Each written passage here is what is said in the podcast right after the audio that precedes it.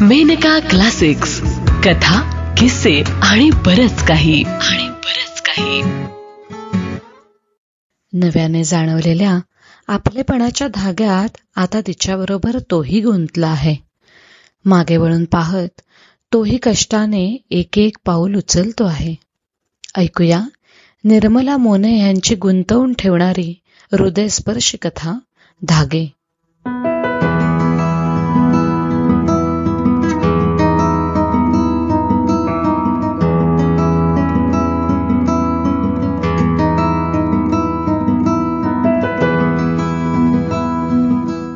कथा धागे लेखिका सौ निर्मला मोने वाचन सव्वीसमय बोकील. अर्ध्या रात्री अचानक जाग आली आणि एकदम आत्याबाईंची आठवण झाली. आत्याबाई एकदम डोळ्यासमोर उभीच राहिली. आत्ताच्या आत्ता तिला जाऊन भेटावं असं इतकं तीव्रतेने वाटलं की त्याला हे सांगण्यासाठी म्हणून ती त्याच्याकडे वळली देखील.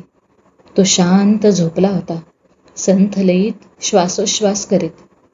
त्याला उठवायची तिची उबळ तिने प्रयासानं दाबली आणि कूस पालटत ती हंतरुणावर उजाडायची वाट पाहत राहिली.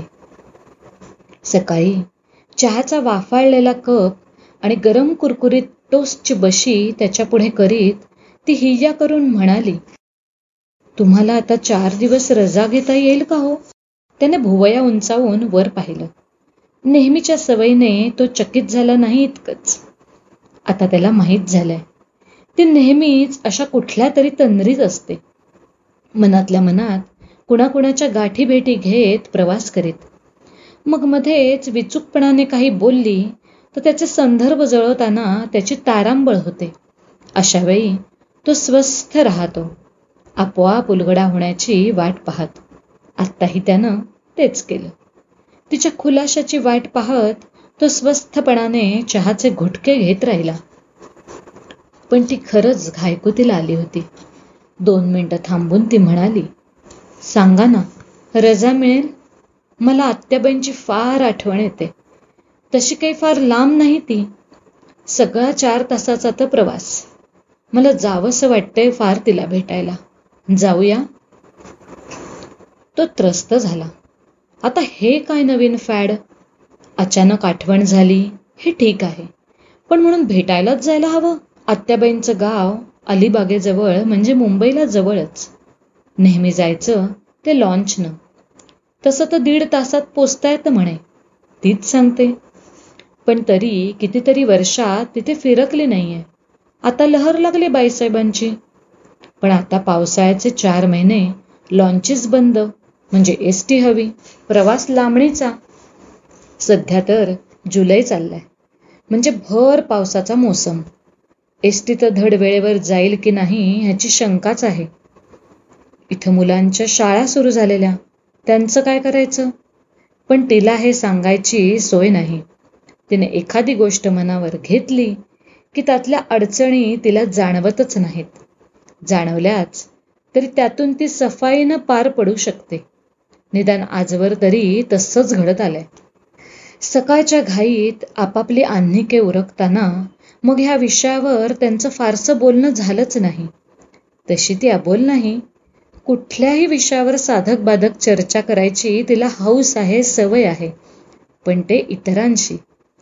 त्याच्याशी बोलताना ती नेहमीच भिवून दपकून राहते मोजकच बोलते. त्याच्या करारी वागण्यानं तिने ती सवयच लावून घेतली. त्यातून त्याचा कल पाहून कधी काही सांगायचं तर त्या दिवशी बोलायला वेळच झाला नाही खरा. ऑफिसात निघताना त्याच्या हातावर सुपारी ठेवताना मात्र ती म्हणाली तिकिटांची चौकशी करा फोनवरून. रजेचा अर्जही द्या चार दिवसांच्या. सँक्शन होईलच. द्याल ना? सोमवारपासून रजा घ्या. म्हणजे शनिवारी दुपारीच जाता येईल. विसरणार नाही ना? तो तिला निहाळत स्तब्ध उभा. थोडस अवघडून ती म्हणाली बोलत का नाही? रजेचं बघाल ना. आणि त्याच्या चेहऱ्यावर आशेनं डोळं खेळवून बघत राहिली. तो क्षणभर थांबला. खाकरून घसा मोकळा करीत म्हणाला हे बघ मनात आलं की लगेच ते प्रत्यक्षात आणायला आपल्यावर काहीच कसली जबाबदारी नाही असं वाटतं का अजून तुला? रजा सँक्शन व्हायला हवी. इतक्या तातडीचं कसलं काम आहे म्हणून सांगू? मुलांच्या शाळेचं काय? त्यांना न्यायचं तरी या पावसात त्रासच. आणि नुकत्याच कुठे नीट शाळा सुरू होत आहेत त्या बुडवायच्या? कशासाठी? तुझ्या आत्तेची खबर तिच्या मुलाकडून कळतेच की तुला? हवं तर पत्र टाकेक बाकी प्रत्यक्ष आत्ताच जाण्याचं मला तरी पटत नाही. आणि आता तर नाहीच. तो विषय संपला हे दाखवण्यासाठी त्यानं शीळ घालायला सुरुवात केली. आणि आपली ब्रीफकेस उचलून तो बाहेर पडला देखील. तिचा चेहरा उतरला असावा. पण तिच्याकडे पाहण्याचं त्याने हेतू पुरस्कर टाळलं. त्यानंतर दोन दिवस तसेच गेले. शनिवारी सकाळी चहा घेता घेता त्यानं जाहीर केलं. आज दुपारी अडीचच्या गाडीने निघायचंय. बॅग भरून ठेव. मी एक पर्यंत येईन. ती थक्क झाली. खरं तर त्या दिवशी तर त्याचा मूड पाहून आत्याला भेटायला जाण्याचं तिने मनातून काढूनच टाकलं होतं. त्या दिवशी सकाळी वाटलेली भेटीची उत्कटताही अशक्यतेमुळे बोथटली होती. आणि हा एकदम निघायची तयारी करायला सांगतोय. निदान तशी शक्यता असल्याचं तरी सांगून ठेवायचं. आता मुलांना केव्हा कुठं पोचवायचं? आत्याबाईंसाठी काही घ्यायचं म्हटलं तरी आता वेळ नाही. इतक्या वर्षांनी जायचं ते हात हलवीतच जायला लागणार.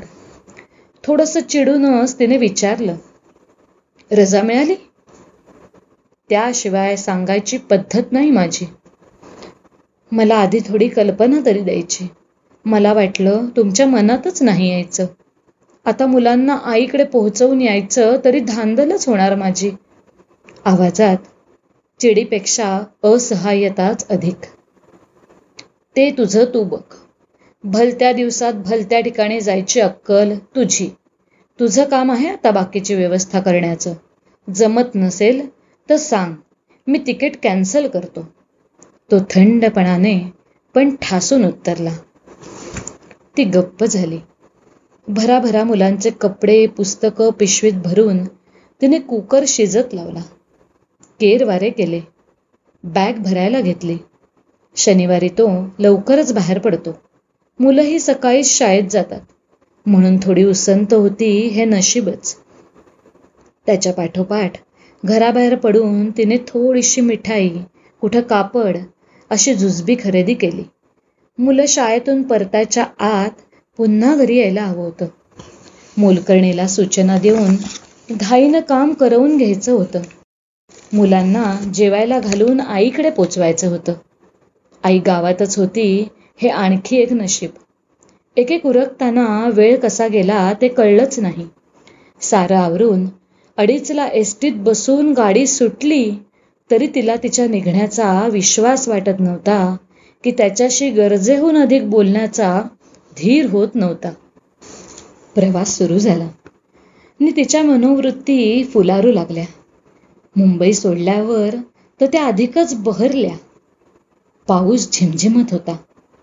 बगळ्या कवड्यांच्या माळा रांगा धरून ओढत होत्या. तेरड्यात खड्यावर रंगांची उधळण झाली होती. भात शेतातून वाऱ्यांच्या लहरींबरोबर हजारो हिरवे साप सळसळत होते. इंद्रधनुष्य मध्येच कमान उभारीत होतं. दूरवरच्या कुरूप वास्तवतेवरही सौंदर्याचा चित्रसाद सजवलेला दिसत होता. ती हरकली. दोन डोळे हे धन साठवायला अपुरे पडू लागल्यावर डोळे मिटून सर्वांगाने ती ते सुख पिऊ लागली. तो म्हणाला सुद्धा प्रवासात तू नेहमीच खुश असतेस. तिने डोळे मिटल्या मिटल्याच मान डोलावली. पण हे थोड्याच वेळ. मध्येच कुठेतरी बस थांबल्यावर तिथल्या स्टॉलवरचा चहा घेताना त्यानं तिला विचारलं आत्तेच्या घरी आत्ता कोण कोण असेल?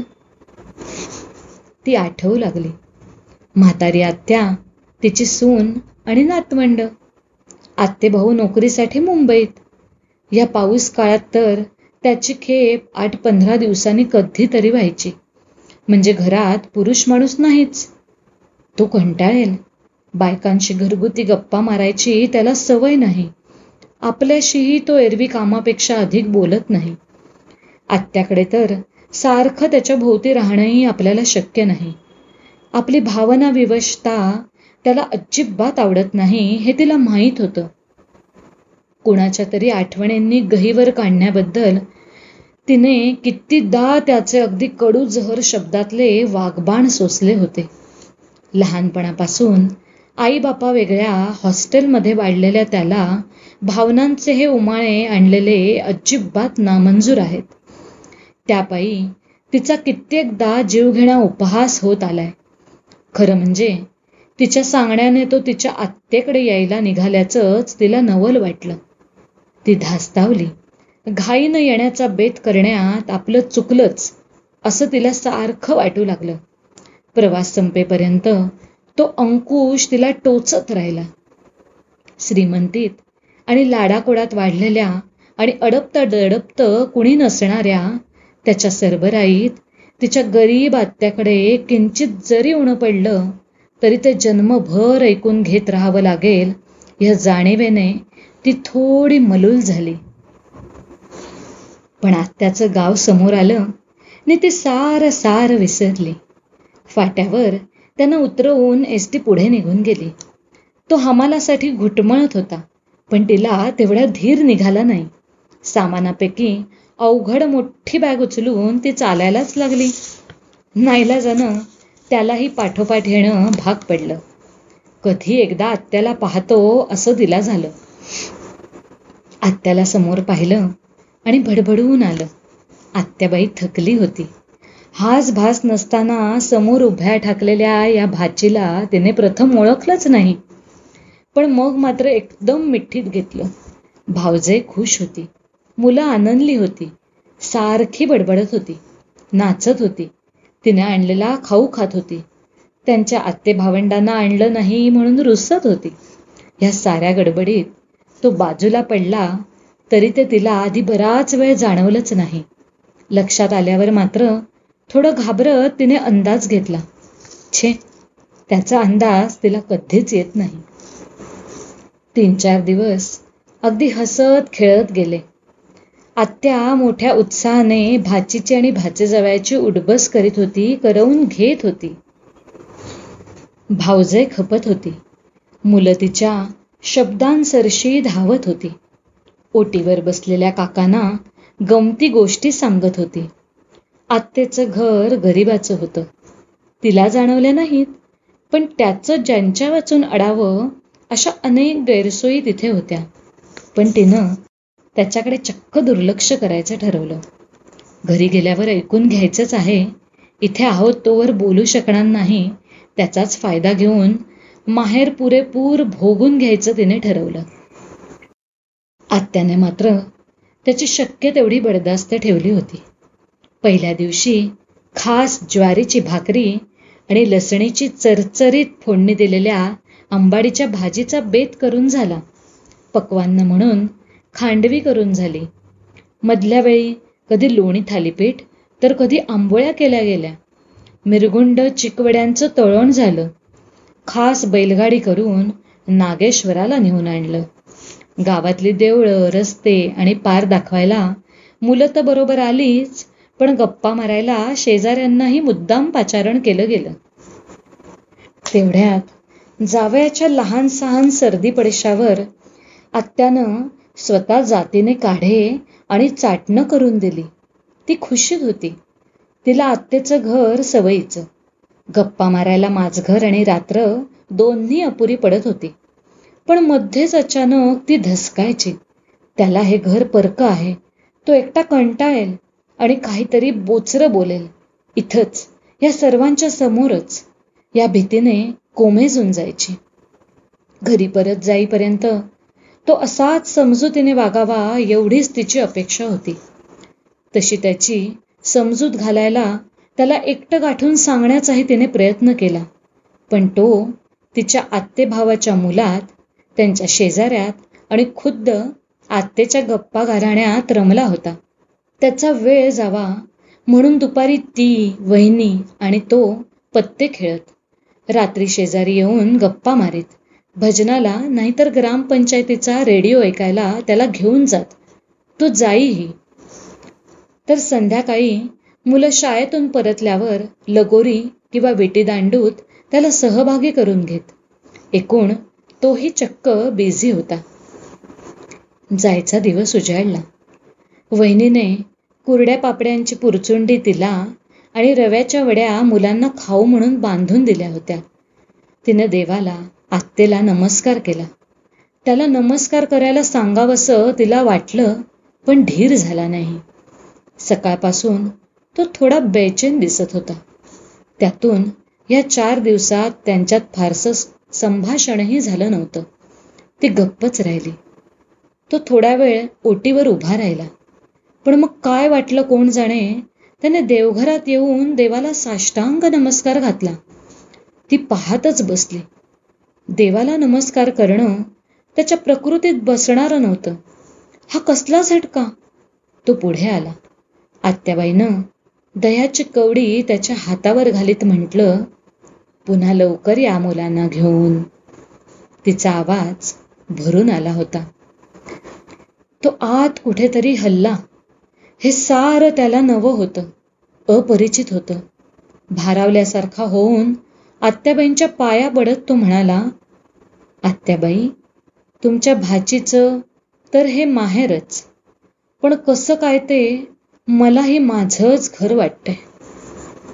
ती एकदम हलकी हलकी झाली. मनावरचं दडपण दूर झालं.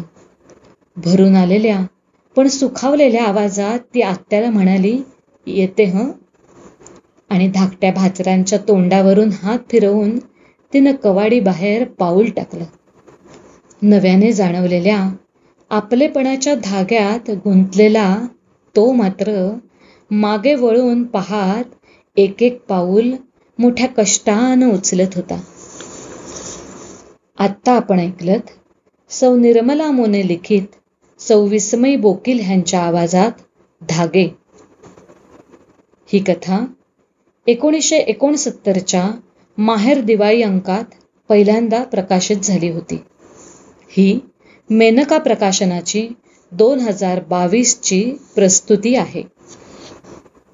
रसिक हो आत्तापर्यंत मेनका क्लासिक्सचा चॅनल तुम्ही सबस्क्राईब केला नसेल तर नक्की सबस्क्राईब करा आणि दर मंगळवारी प्रसिद्ध होणाऱ्या कथेचा आस्वाद घेत रहा.